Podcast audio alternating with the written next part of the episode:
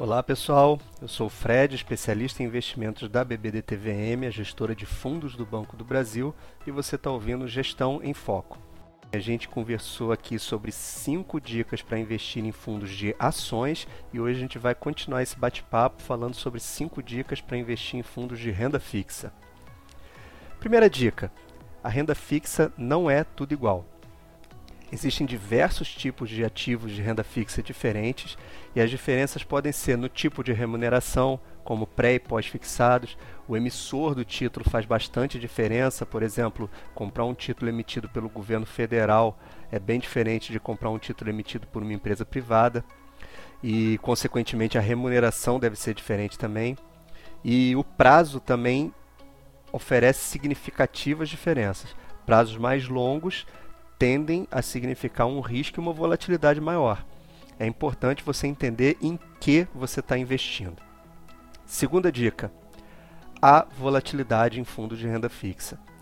A volatilidade ela pode ser provocada por mudanças na perspectiva econômica do emissor daqueles títulos. Um aumento no prêmio de risco cobrado pelos investidores ou simplesmente questões relacionadas à liquidez.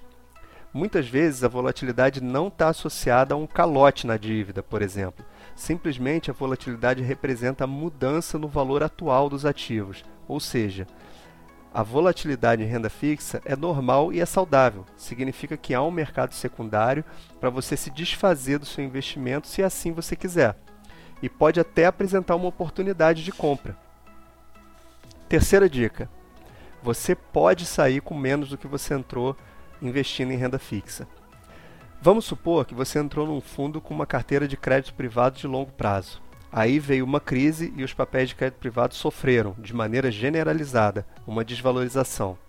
Isso certamente vai impactar a cota do seu fundo e, se você sair agora, vai realizar esse prejuízo e sair com menos do que você entrou no fundo, mesmo sendo de renda fixa. Vale lembrar que os papéis que estão na carteira do fundo são de longo prazo, então, no longo prazo, se não houver calote, eles tendem a remunerar o que foi pré-estabelecido na compra. Ou seja, esse fundo ele pode se recuperar. Quarta dica: maior risco tende a representar uma maior taxa de juros. Em geral, para superar o CDI, os fundos têm que de alguma forma correr mais risco, seja fazendo operações ativas, como comprar e vender taxa de juros futuro, ou adquirindo créditos emitidos por entidades que oferecem um risco maior do que o risco soberano. Se você analisar um fundo de renda fixa só pela sua performance histórica, sem olhar sua carteira, é capaz que você chegue a uma conclusão equivocada sobre a qualidade. Procure olhar a carteira do fundo por dentro para entender como é que ele está conseguindo aquela performance. Pode ser que a carteira do fundo não esteja coerente com o que você está procurando e não esteja coerente com o seu perfil de investimento. Quinta dica: mesmo na renda fixa, você pode diversificar. Conhecendo os diferentes tipos de renda fixa, em qual que você deve investir? Pode ser que haja um estilo de renda fixa que seja exatamente o que você está precisando para esse momento e para os seus objetivos. Mas pode ser que um estilo específico não te atenda integralmente você quer uma, a, a, boa rentabilidade do crédito privado, quer a segurança associada aos títulos públicos e quer aproveitar as oportunidades que aparecem nos diferentes prazos, curto, médio e longo. Nesse caso, você pode diversificar a parcela do seu patrimônio que você destinou à renda fixa, alocando em um fundo de títulos públicos, um de crédito privado, um de renda fixa ativo, alguns fundos de longo e alguns fundos de curto prazo Assim, você tende a estar tá apto a aproveitar as oportunidades e ainda assim estar tá preparado para enfrentar momentos de crise e de volatilidade e sempre tendo uma reserva investida em ativos associados à segurança. Bom, por hoje é isso. Essas foram as cinco dicas para investir em fundos de renda fixa. E esse foi o Gestão em Foco, trazendo informações sobre fundos de investimento para você. Olá, eu sou o Fred, especialista em investimentos da BBDTVM, a gestora de fundos do Banco do Brasil, e você está ouvindo Gestão em Foco. E hoje a gente vai trazer aqui cinco dicas importantes para você que quer investir em fundos de ações. Primeira dica: use a cabeça, não o coração. As ações, elas têm volatilidade, têm bastante volatilidade. Os preços oscilam conforme notícias, é, dados micro e macroeconômicos, uma troca de diretoria eventual, é, fusões e aquisições, mudança na previsão de lucros, enfim, diversos fatores. Ao investir em fundo de ações, você vira cotista de um fundo que será sócio dessas empresas. Ou seja, você será indiretamente um dos donos da empresa. O dono da empresa deve pensar racionalmente, tomar decisões dessa forma. Se for para vender sua participação na empresa, que você o faça porque percebeu uma oportunidade melhor para alocar os seus recursos, não porque você está com as emoções à flor da pele e passando por um momento de crise. Segunda dica: aproveite os dias de sol para se preparar para os dias de chuva. Quando você entra em um fundo de ações ou faz investimento direto em ações, é sempre bom você projetar cenários de stress. Ou seja, imagine que você deve fazer se as suas ações começarem a desvalorizar ou valorizar muito rapidamente. Planeje os seus limites máximos e mínimos para que, caso cheguem os momentos de estresse, você não tenha que tomar decisões no meio da tempestade sob muita pressão. Essas decisões têm muito mais chance de ser equivocadas do que decisões que são mais planejadas e com antecedência.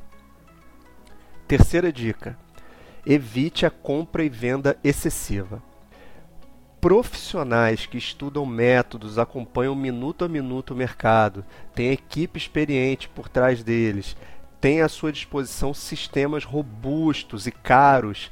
Esses profissionais, eles não conseguem 100% de acerto nos trades, nem perto disso.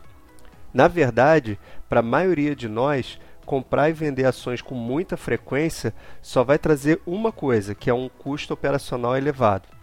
Ao invés disso, gaste seu tempo escolhendo as empresas ou os setores que você acredita e invista neles pensando no longo prazo. Quarta dica: não compare ações com renda fixa.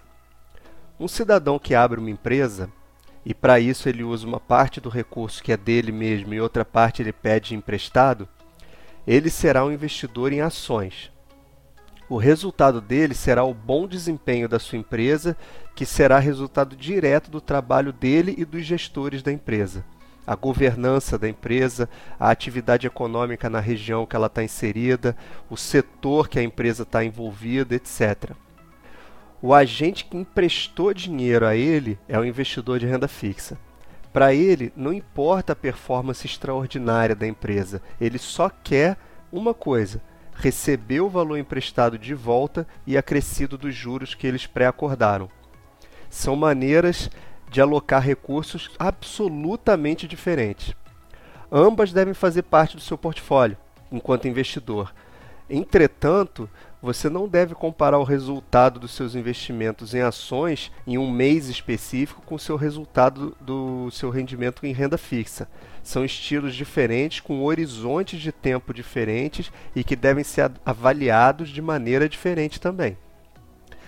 E quinta e última dica, porém não menos importante, diversifique. As ações, elas representam uma fração do valor total de uma empresa.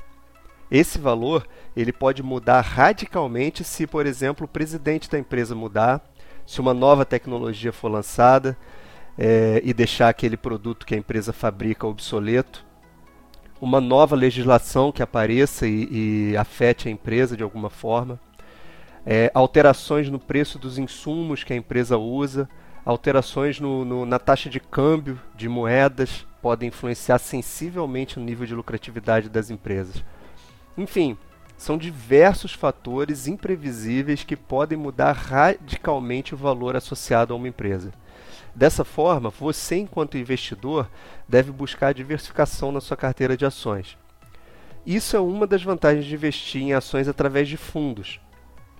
Com exceção dos fundos monoação, que são aqueles que investem apenas em, um, uma, em ações de uma empresa específica, os fundos tendem a possuir uma carteira diversificada, de maneira que se você investir 200 reais, aqueles seus 200 reais vão estar proporcionalmente diversificados da mesma maneira que a outra pessoa que investiu 50 mil ou que investiu um milhão. Bom, é isso, pessoal. Essas foram as cinco dicas para investir em fundos de ações. Por hoje é isso. Esse foi o Gestão em Foco trazendo informações sobre fundos de investimento para você.